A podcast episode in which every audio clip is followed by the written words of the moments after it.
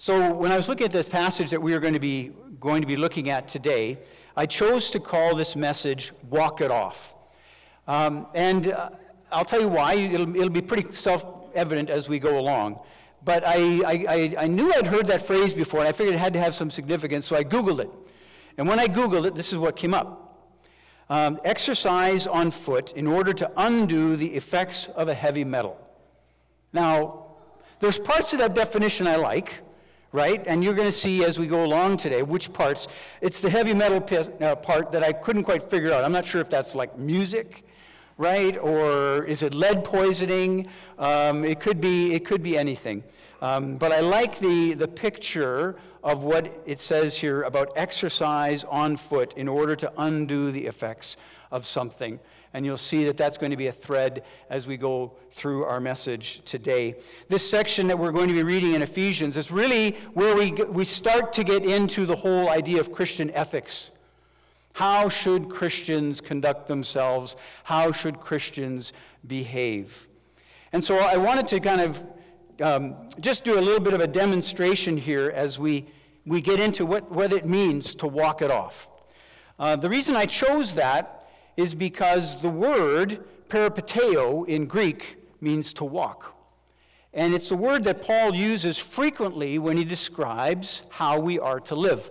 In Ephesians chapter 4 and verse 1, which we've already looked at and studied, he says, walk a life that is worthy of the calling you've received in Jesus Christ. And he uses the word peripateo.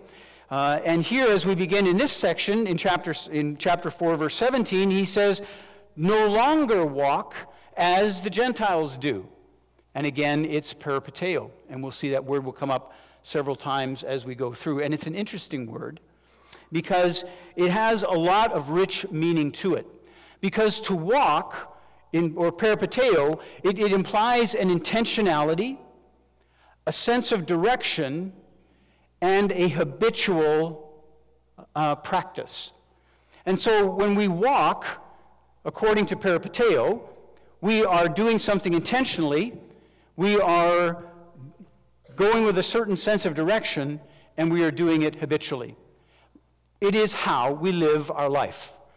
It is how we live our life. And that is what the word peripateo means. And that's what we're going to unpack today. So let's get into it.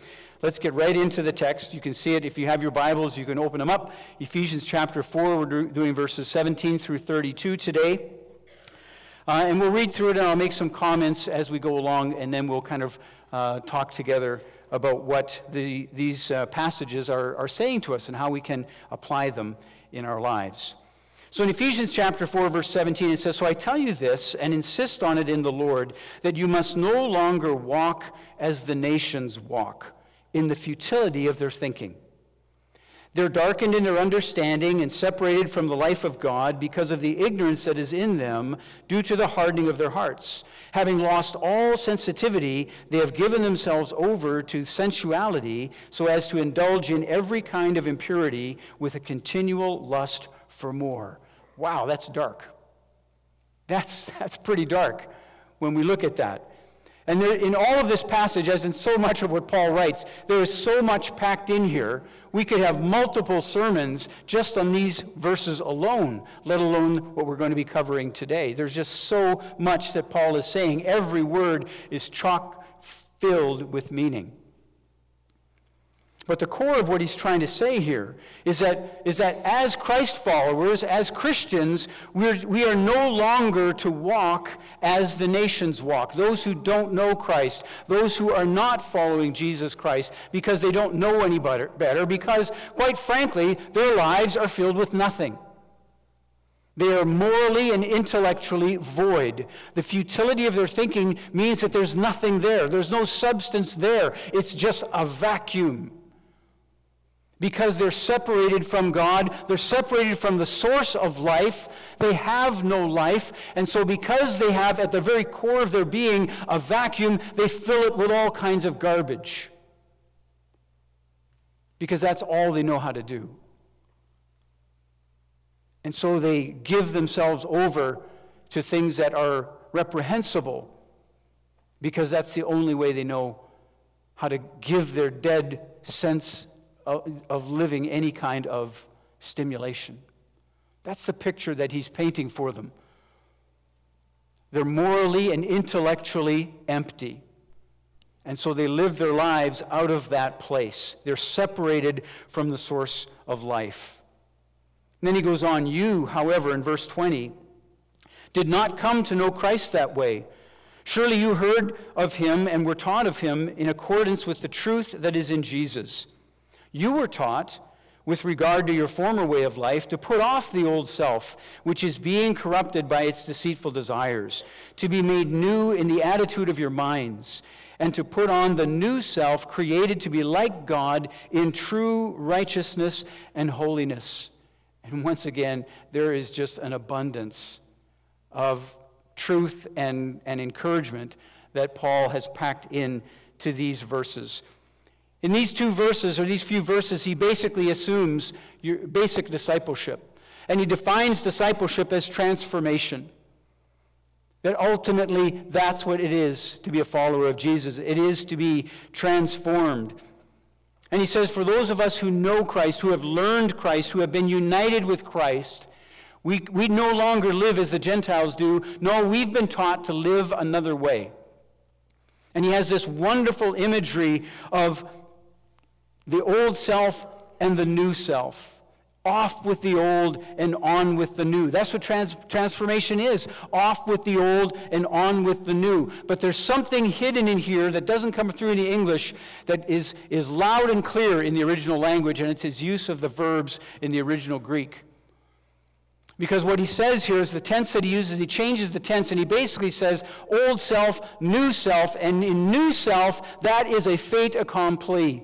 He uses the aorist tense, which refers to an event that God has done that has ongoing, continuing impact. It's a past event with ongoing, continuing impact. When you are born again, you are a new creation. You are a new self. You are a child of God. You're not becoming one. You are one. God has done that. You were an old self. Now you are a new self. And that is an event that happens in a moment of time. And once it's done, it cannot be undone. You can't be unborn. But he uses the present tense to talk about the old self being corrupted and the new self being renewed. That's an ongoing, continuous action. If we're the old person, if we're the old self is on the path to destruction and is continually being continuing to be corrupted and continually getting worse and worse and worse. That's the picture that he paints. That's the life of the unbeliever. They're going nowhere fast and going downhill even faster, according to Paul. And because they're separated from God, because they don't have any sense of the real source of life or their purpose or meaning, they don't even understand that or know that. They can't even see that. But the new self, the born from above self, the regenerate self, that person is being renewed. It's an ongoing process of that person being transformed and being renewed. We're not becoming the children of God. We are the children of God, but we are walking it out. The reality of who we are in Christ, we're walking it out. Every day of our lives, every moment of our lives, we're taking another step and we're walking out the reality of who God has made us to be and who he's named us to be. We're called, we're chosen, we're adopted. We're made alive with Christ, we're raised with Christ, we're seated with Christ. All of these things that Paul has spent so much time telling us who we are. And he says, now life is walking that out. No longer walking like an unbeliever, but now walking out in the newness of life that comes with being regenerated. I love the way the Expositor's Greek commentary describes this. because it refers to the new self this way, as being the holy form of human being. The holy form of human being, holy, H-O-L-Y, the holy form of human being. It's a restoration to who we are in the image of God. It's who we were intended to be all along, to be a holy form of human being. And as I thought about that, I go back a number of years to when we started talking about being made for more, and we started looking at ourselves as believers and saying, we're not just called to be, kind of believers, we're called to be followers. Surely there must be more. We're made for more. And we began to say those things to one another and explore and ask God, what is the more? And we came to understand that the more means that we are to be spirit-born and spirit-led as God's people. And we began to explore that and get into that. And that's because, as Paul uses this language, we are not intended to be merely human. We are intended to be wholly human. We are wholly human beings if we are in Christ. And now we're meant to live that out. We're meant to walk it out. Let's keep going. In verse 25, therefore, now he gives some applications, some concrete examples of off with the old and on with the new. Therefore, each of you must put off falsehood and speak truthfully to his neighbor, for we are all members of one body. In your anger, do not sin. Don't let the sun go down while you're still angry, and don't give the devil a foothold. He who has been stealing must steal no longer, but must work, doing something useful with his own hands, that he may have something to share with those in need. And he begins now to have this pattern of off with the old and on with the new. And he'll give several examples. He gives two here. One is our use of anger. There are times when it's right to be angry, but he says, but never let your anger get to the place where you still have it when you go to bed that night. Anger must always be tempered with mercy and grace and forgiveness. Always. And then he talks about a thief, a stealer, and he says here basically, if in the old person you were a taker, because it was all about you. You had nothing else. It was all about you. It was all about looking after myself. It was all about taking for myself. But now, in the new self, it's about becoming a giver. It's about becoming someone who has to share and is even willing to work so that they have more to share. So it's off with the old and on with the new. Let's keep going. In verse 29, he says, don't let any unwholesome talk come out of your mouth, but only what is helpful for building others up according to their needs, that it may benefit those who listen. And don't grieve the Holy Spirit of God, with whom you were sealed for the day of redemption. So here he talks about how we use our speech, how we use our language. Unwholesome communication. Don't be a critic. Don't be a cynic. Don't be someone who uses their language to tear people down. Instead, he says, in the new self, you use your language to encourage. You use your language to bless. It's off with the old and on with the new. And then he says this, get rid of all bitterness, rage, and anger, brawling and slander, along with every form of malice. Be kind and compassionate to one another, forgiving each other just as Christ, as in Christ God forgave you. So here he says, you can be an angry old man if you want to be. That's an old person. That's an old self. You can be cantankerous. You can be, kind of abrasive. You can be rough. You can be all kinds of, ready to kind of duke it out with anybody, combative, argumentative. You can be all of that. But that's the old man. The new man over here is kind and compassionate. And so it's off with the old and on with the new. And because this is a letter that Paul has written, and it didn't come to the original church in Ephesus in the form that you and I have broken down in chapter and verse, let's read on a little further. At the beginning of chapter 5, Paul says this. He says, "Be imitators of God, therefore, as dearly beloved children, and walk in love, just as Christ loved us and gave himself up for us as a fragrant offering and sacrifice to God." Where's it all going? What is the rubric under which all of these behaviors, under which all of these examples, and he's going to go on in chapter 5 and give several more, but that's for the next time. But what is the rubric? What is he saying throughout all of it? You know, walk worthy of the calling you've received. Live a life of love like Jesus, who gave himself for us. That's the great commandment. Live a life of love. That's the rubric. That's the bullseye. That's the target. That's what all of this transformation is leading to.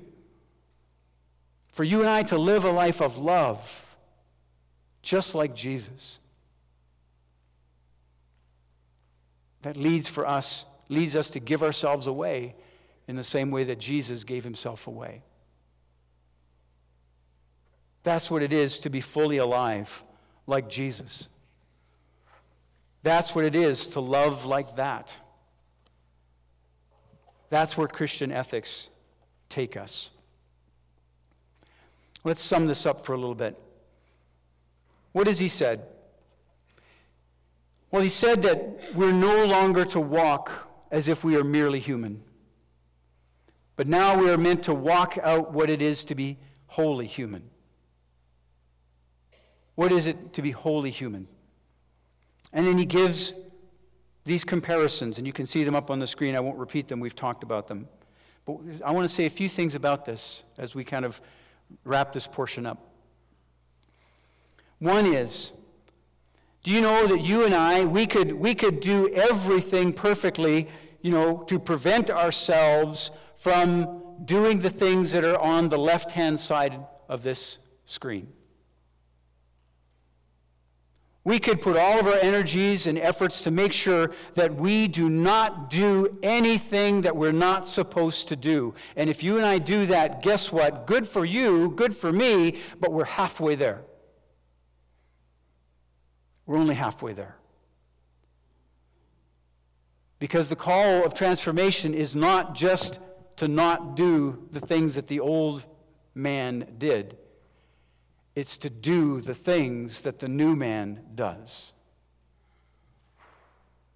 It's not enough to put off the old. The call is to put on the new. To put on the new. To become like Jesus. I mean, it's pretty amazing when we think about it. It's pretty amazing. We're to live a life of love, just like Jesus. We're to live as a different kind of human, as a holy human. Now, this is what he's saying in Ephesians. He says it throughout all of his letters to the churches. And I think he puts it really, really well in Galatians. What is the core of what he's talking about? And we're going to hearken back in a second to what he said earlier in Ephesians as well. But in Galatians 5:16, he says this. He says, "So I say, walk by the Spirit, and you couldn't by any means succumb to the sinful cravings of the earthly nature." Walk by the Spirit. What's at the core of this? Remember how in Ephesians 4 he said, "And don't grieve the Holy Spirit." In this process of transformation, it is so much more than your and my willpower. In fact, your and my willpower is only a tiny part of what transformation requires. For you and I to really, truly walk out the new person that we are in Christ, we need the Holy Spirit to be doing that in us and through us. And we're told not to grieve the Holy Spirit. That word grieve, we just finished a program called Grief Share, and we've started a new one. We all know what grief means. It means sadness. It means sorrow. It means pain. You see, it is the Holy Spirit's joy to transform you and me.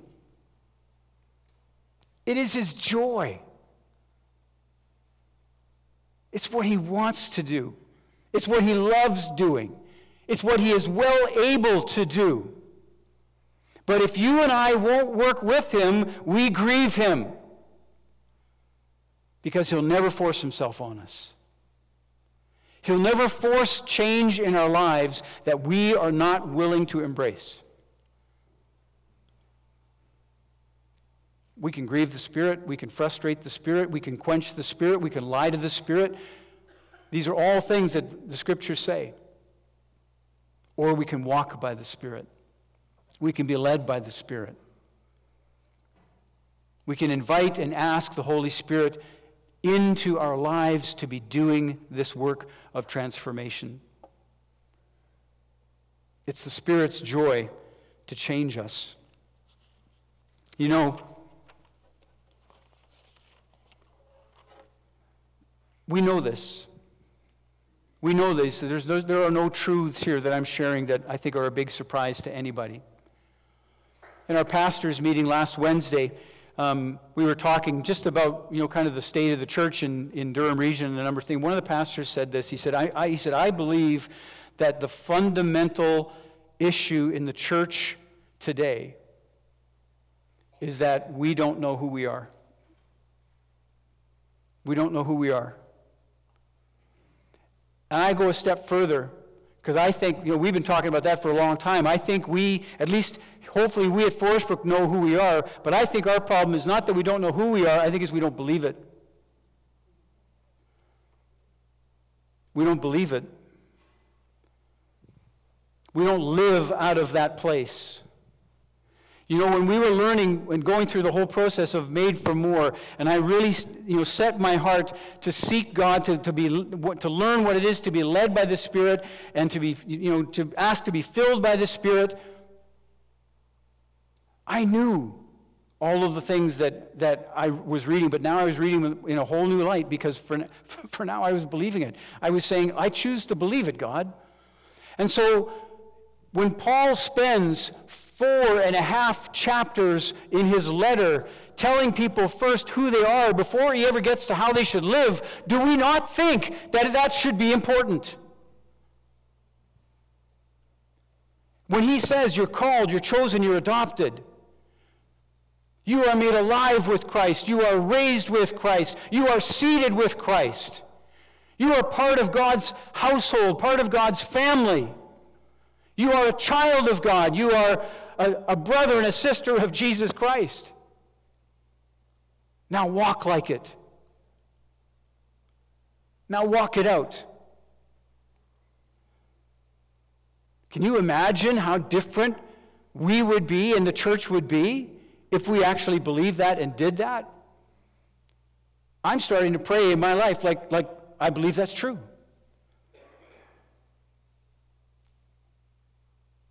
And I think that is having an effect in my life. And I think it's changing the way I live my life. And I so want that for this church and all of God's church. Why? Because it's who we are, and we've listened to the devil long enough, and the world needs the church. And you and I sit here all bound up with mythical chains, because there are no more chains if you are in Christ. You are called, chosen, and adopted as a holy human. You have the Holy Spirit in you to both inspire you and empower you to walk that out. The question is, do you believe it? Invite the worship team to come back up. Rob, if you could bring up the communion slides, please. We're going to be doing communion in stations today, and I just wanted to set the stage to give us something to think about as we come forward or go to the back to take of the bread and of the cup.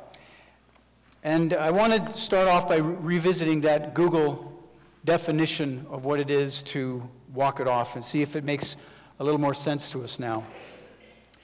Exercise on foot in order to undo the effects of heavy metal. Walking off the chains that Jesus has already broken for us and set us free from, yet we, through unbelief, remain attached to. So walking it off means walking in faith, walking out the reality of freedom in Jesus Christ, walking off the reality of those chains having been broken by Jesus and living by freedom. I wrestled with God today about who in our congregation this message was for. Obviously, it's for all of us. And I was trying to think, there are some of us who we so desperately need to live in belief of being free because we are still tormented and lied to by the devil and made to think that we're not who we are.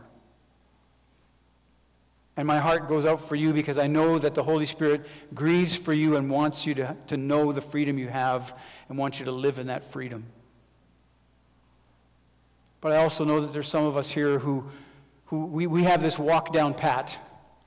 We look really good on the outside. We present ourselves to our world and to our church and even to ourselves as having it all together. I guess the Holy Spirit's done with us.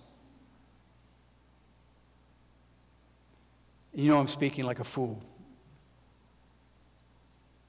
If the goal is to become like Jesus and live a life like Jesus and sacrifice ourselves like Jesus, who here among us can stand with him? Yet, I can't. There is still work to be done in me. There is still transformation to be done in me. And I have been surrendering to the Holy Spirit. I have asked and invited the Holy Spirit to start that work in me all over again, to fire it up, to ignite it. I've gotten off of the bench. I've gotten out of the comfortable pew, and I've thrown myself back into the arena of the kingdom of God, and I've said, Holy Spirit, I don't even know some things I do, but I give you permission to complete your joy in me. And some of the first things he did in my life were not pleasant. Old habits, sinful things that I had been holding on to and been comfortable with, he said, oh no, Kev, those, let's start there. Those have to go. Do you know that this is so ultimately practical that when we get into chapter 5, Paul starts talking about marriage and parenting and how we live with one another in our workplaces and in our world. This is so ultimately practical. You and I are to be like Jesus, living like Jesus, fully alive like Jesus in every single relationship and every single dimension of our life. Are you there yet? I'm not. So there's work to do. There's transformation to take place. I'm calling you to transformation. I'm calling us to transformation. I'm calling us to give the Holy Spirit permission and room in our life to begin the change, to complete his joy in you and in me. Exercise on foot in order to undo the effects of a heavy metal. One of my readings this week was Psalm 53, and in Psalm 53 I was reading, sadly, Yahweh was saying that his people were suffering, but no one would call out to him. They were merely enduring the suffering, waiting for God to do something, but they wouldn't call out to him. And then on Friday I was reading in Psalm 107, and it's a completely different picture. And I wanted to share this passage from Psalm 107 in order to seed our preparation for coming to the table. It says this, some sat in darkness and the deepest gloom, prisoners suffering in iron chains, for they had rebelled against the words of God and despised the counsel of the Most High, so he subjected them to bitter labor. They stumbled and there was no one to help. Then they cried to the Lord in their trouble, and he saved them from their distress. He brought them out of darkness and the deepest gloom and broke away their chains. Let them give thanks to the Lord for his unfailing love and his wonderful deeds for men, for he breaks down gates of bronze and cuts through bars of iron. There's no chain that Jesus hasn't broken. How's the Holy Spirit speaking to you today? Where are you? Is he piquing your heart? Is he poking you? Is he saying, hey, what about this? What about that? Or is there something that we're laboring under, some chain that we feel that we're still held by, that he's trying to say, surrender it. By faith, give it up. Believe that I have set you free. And start living in that freedom. This is what I'd like us to think about as we come to the table. The blood and body of Jesus Christ has won our freedom from every chain. So as you come, what are you asking the Holy Spirit to do in your life that he can do because of the cross of Jesus? All we have to do is ask and be willing to receive. Let's pray. Heavenly Father, we thank you for Jesus. We thank you for him for everything. He is our Lord. He is our King. He is our Savior. He is our elder brother. He is our God. And his love was so great for each and every one of us, indeed for all of us, that he willingly went to the cross and gave both his body and his life so that we could be redeemed. And we come now being redeemed. And we come to remember that it is his blood, his body, that gives us that freedom. And we ask and invite you, Holy Spirit, to come and through this act of communion, to speak to our hearts and our minds and encourage us again to get on with the transformation of walking out the freedom that has been won for us by Jesus. We ask your blessing upon the bread and on the cup. Meet us here and enable us to see you and experience by faith what we know in our minds to be true as we take of this communion. We thank you for your faithfulness. We walk in newness because of you. And we pray in Jesus' name. Amen. So please help yourself to the stations.